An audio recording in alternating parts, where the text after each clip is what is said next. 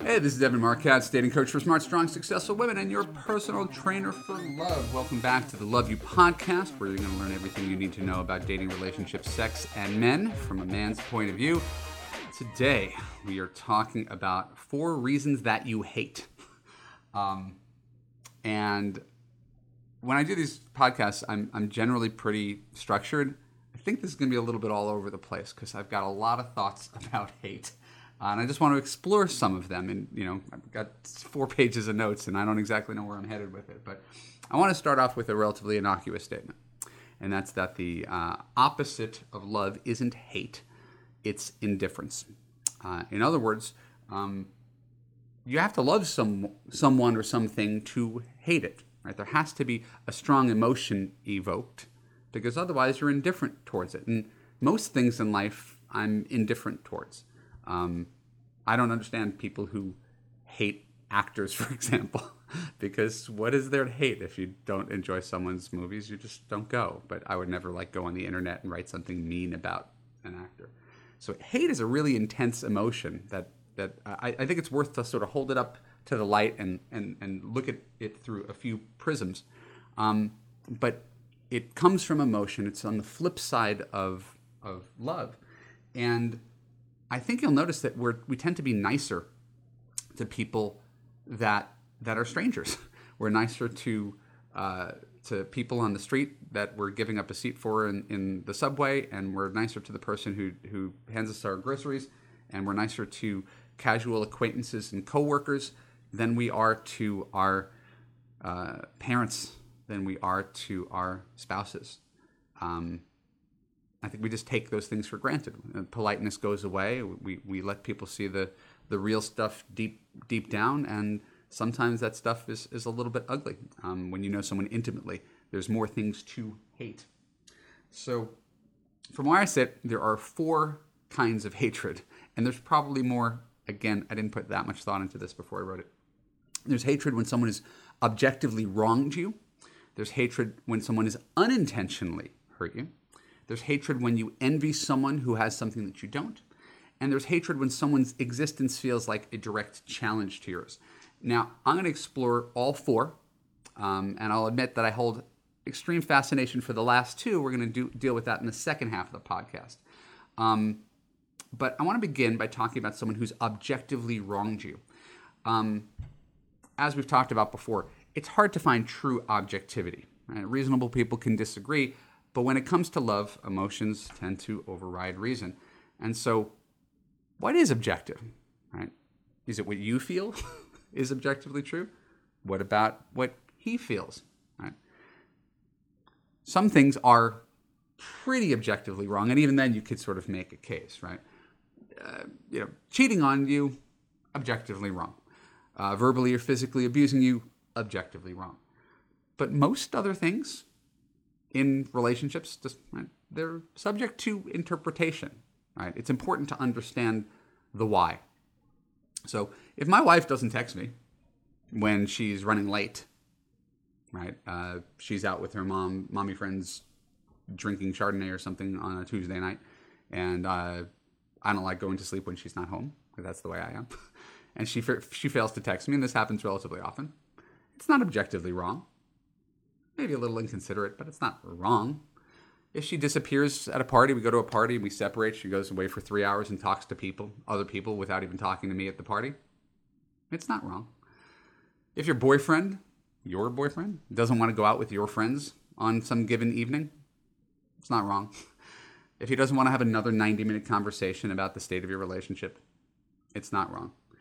And so it's normal to hate someone who has wronged you, right? The person who knocked you down and took your purse, it's reasonable to hate that person who objectively wronged you.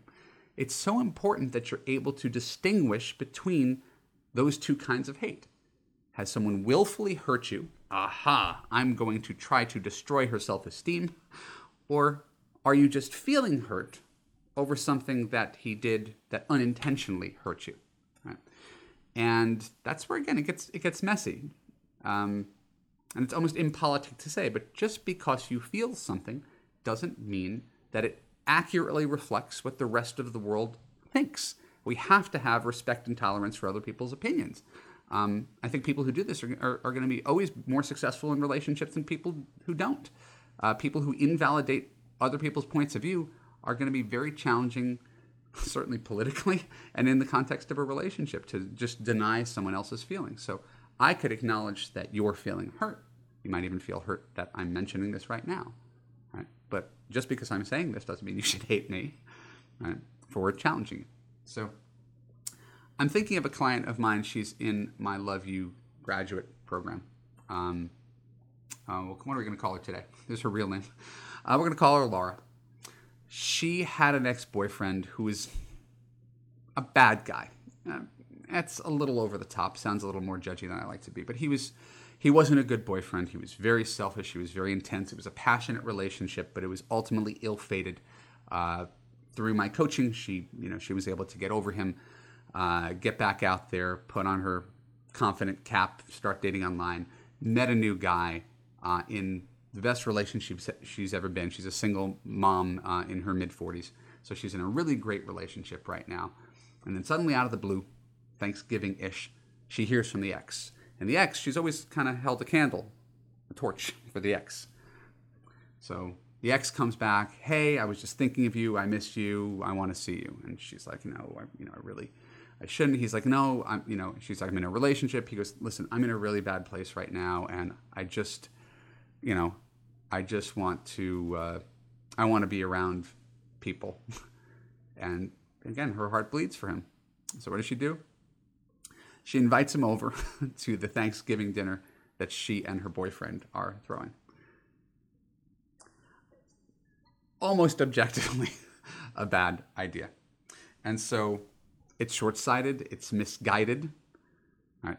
Could the boyfriend have had his feelings hurt? You're still in touch with this guy after all the bad things he said to you. He could have turned it into a whole ordeal based on his feelings, right?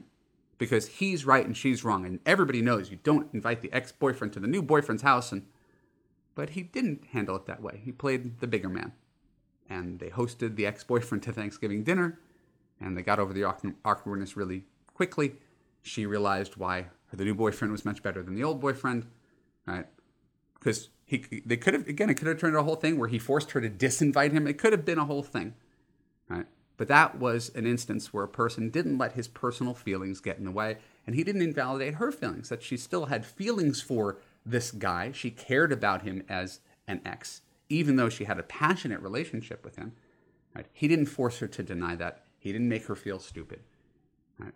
This is what I mean by intentional versus unintentional. She unintentionally put the new boyfriend in a bad position, but he rose above it. So that's unintentional. Let's talk about another version of this. Imagine you broke up with a guy. Maybe you don't have to imagine it, maybe you have. Nice guy, perfectly good guy, just not your husband. Just, I dated him for 1 month, 2 months, 6 months. He just wasn't the one. Couldn't see myself spending the next 40 years for him. You delicately say, hey, I really care about you. I'm going to miss you. There's nothing wrong. I just don't feel what I'm supposed to feel to be with you for the rest of my life. Imagine a guy comes back and says, I hate you.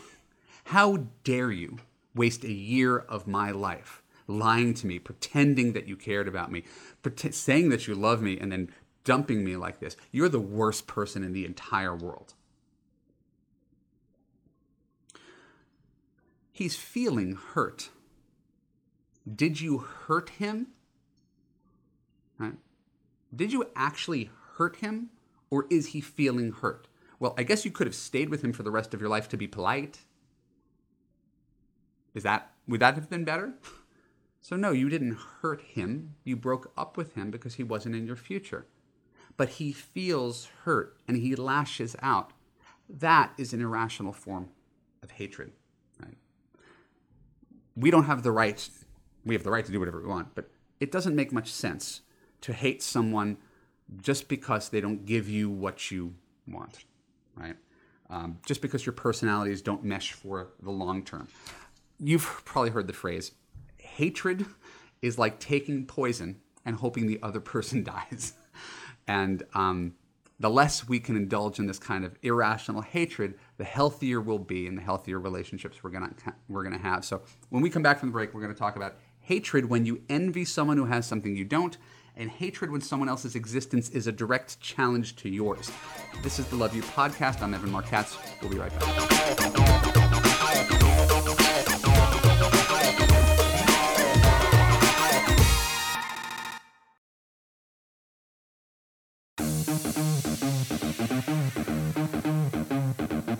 Welcome back to the Love You Podcast. My name is Evan Marc Katz, dating coach for smart, strong, successful women, and we're going to learn about dating, relationships, men, sex, all that kind of good stuff. Right now we're talking about hate, why it's so often irrational. In the first half we talked about hating someone for two different reasons, because he hurt you intentionally and because he hurt you unintentionally. Those are two very different things, and I would suggest that the latter happens a lot more than the former. Just very logically, if someone is your boyfriend, he doesn't want to hurt you. I mean, that's you have to believe that normal, sane people, if you're together, he doesn't want to hurt you. Sometimes the hurt is a byproduct of just two people thinking differently or having different goals or ideas about what's appropriate. But on behalf of every semi-sane guy on the planet, I've never met a single guy who's like, I'm going to think of a way to systematically destroy her self-esteem. It just, guys are not psychopaths. We just have different opinions sometimes than you do. So what I find more interesting, and this is less relationship stuff, and I'll admit that in advance, is the hatred when you envy someone who has something that you don't, and the hatred when someone's existence feels like a direct challenge to yours. And both of those touch me personally because I've had people hate me for both of those reasons, in my opinion. And the first kind of hatred is actually tantamount to something resembling envy. When you hate someone who has something that you don't. And I want to talk from personal experience, and this is somewhat embarrassing. I'm really fortunate that I get to do this. I'm happy, and I consider myself successful, and I've helped lots of people. I don't lack in self-esteem. At the same time, all the time, I look around at other people, and I wish I had some of what they had. And so, literally, just off the top of my head, I could think of people that maybe you've seen and that I envy: Christian Carter, Eben Pagan, Matthew Hussey, Paul Carrick Brunson, Tai Lopez. These are friends of mine. I know all of them.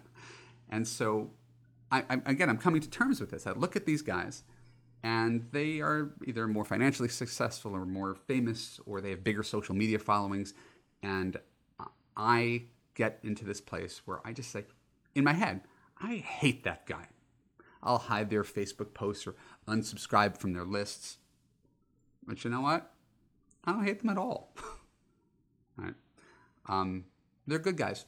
And they're handsome guys, and they're hardworking guys, and they're successful guys, and they're helping other people. And none of them have been anything but nice to me. But when I contend with that, when I realize that there are moments where I say, I hate that guy, what I'm really saying is not that I hate them, it's that I hate me. Right? I hate me for not being better at social media. I hate me for not figuring all this stuff out at a younger age. I hate me for not being some better businessman or something like that. So, listen, I put a lot of thought into this. I've lived in Los Angeles for 20 years. I was in Hollywood for the first my 20s. And in Hollywood, there's always someone cuter or taller or smarter or funnier or more famous than you are. And I've always, as I alluded to in the first part of the podcast, I've always been surprised when people hate Hollywood celebrities, right? When a celebrity screws up and suddenly all the haters come out. I always think as an example of Ben Affleck, right? And again, we could put aside whether, he's cheated on his wife. That's separate. And again, that's an actual reason to look down on someone. But for the most part, it's envy. He's tall and good-looking and outspoken and famous, and people just destroy the guy. because it feels good. It feels good to bring the big guy down to size, to participate in some sort of Schadenfreude and, you know, ha, we've cut down the tall poppy. The truth is we'd probably give a mile to walk, we'd give anything to walk a mile in someone like Ben Affleck's shoes. The guy lives a charmed life, but we want to cut him down to size. And that's the way it works. I don't know if this is an American thing, if this is universal, but in Hollywood movies, the bad guy is usually the guy who went to Harvard, the guy who drives a nice car, the guy who's impossibly good looking. Now, he may or may not be a bad guy, but we want to see him get his. We want to root for the underdog. We want to root for the little guy. We want to take down the person who's at the top. Somehow this makes us feel superior. So when I ask you, sincerely, because I just admitted it to you, have you ever mistaken envy for hatred? Like I have. Had a moment where I said, I hate that guy. And I realized I didn't. Right? So do you hate the young girl or the thin girl, the rich girl, the happily married one with the pictures of her beautiful kids up on Facebook? Do you ever have a moment of hate just because that person seems to have a better thing going than you do? I think it's important for you to realize that it's not real hate, or it shouldn't be real hate. It's actually envy, and it's important for you to know the difference. The next thing I want to talk about is the idea that we hate other people for simply existing. And I never thought about this before, and I'm kind of worried she's going to see this, but I'll bring it up anyway. I thought about this in relation to my mother-in-law. She doesn't hate me, I don't think, but I think she resents me. And this is a little deep for a podcast, but I'm an atheist. She's Catholic. And I know that what's been passed, she doesn't say anything like this to me, but what I've sort of ascertained from my wife is that I think she feels resentful of me just because I don't believe what she does. And therefore, she thinks that I'm looking down on her or laughing at her. Just the fact that I exist, right, denies her worldview, right? Because if she believes something and I don't, then somehow, right, it's in denial of her entire worldview. My existence as an atheist is an affront to her Catholicism, but I don't see her Catholicism as an affront to my atheism, if that makes any sense. I see this all the time when people write nasty things on my blog. I'm not going to go so far to say that the people who write nasty things envy me, but I do think that my existence is a threat to them. If you are the kind of person who believes that all men are bad, I'm a threat. And if you are the kind of person who believes that online dating is the worst, then I'm a threat. If you want to believe that marriage is a failing institution, I'm a threat.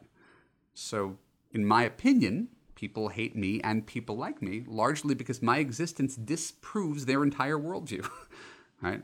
I see people through online dating successes all the time. I am a happily married man, and I know lots of happily married men. It's important to know that just because I preach positivity, right, doesn't mean that I'm always right, and the people who are negative are always wrong. But I think it's really hard if you're in a negative place to look at people who are positive. It's easy to just try to cut them down and insult them and attack them. But you're attacking from a place of emotion. It's not from a place of logic, right? I'm a guy who works from home. I give away all this stuff for free. I believe in online dating. I believe in equality between the sexes. I believe in monogamy. I'm definitely not anybody's enemy. And yet, on the internet, it's a very emotional place. Some of the things that I say, right, just the very existence that there's a dating coach for men who tells women how to be more successful. How dare he? The problem is men, right? He's patronizing or misogynist just for giving women any advice whatsoever. He's a mansplainer. My very existence is a cause for hatred. And listen, I could understand why it's hard to take that. If any of the things I said indicted you, the first reaction might be, I hate that fucking guy. It could be the first reaction is, no, I hate you because of what you're saying right now. He's so smug. He's so arrogant. He acts like, I'm doing something wrong. In fact, it's everybody else. I think it's easy to defend that worldview, right? But the reason that you do it is because it's harder to admit the other side of the story, right? Which, again, is not the only side, but to admit the other side, which is that being negative, hating men, hating online dating, hating random dating coaches in the internet is not an effective strategy for finding love. It's not empowering. It's not useful. It's not attractive, right? It's much easier to lash out than it is to look in the mirror. And that's for all of us. And again, that's what I've already candidly admitted. So no one's going to tell you this stuff because, as my wife says, you're the kind of person who tells people that there's no Santa Claus and then you wonder why people react the way they do. I know that this isn't easy to hear, but I think it's important. If you're anything like me, your hate comes from a measure of insecurity, from not feeling good enough, from feeling envious. And I also believe that it's something that with some measure of self-awareness and humility, it's something that you can overcome. So thank you for exploring hate with me on this podcast. My name is Evan Marc Katz. Next week, we're going to talk about the challenges of being an introvert when it comes to dating. If you enjoyed this podcast, don't forget to hit the subscribe button. Follow me on Facebook and Twitter, and go to www.evanmarckatz.com. Give me your name and email address, and I will send you free dating and relationship advice forever. Talk to you soon. Thanks a lot.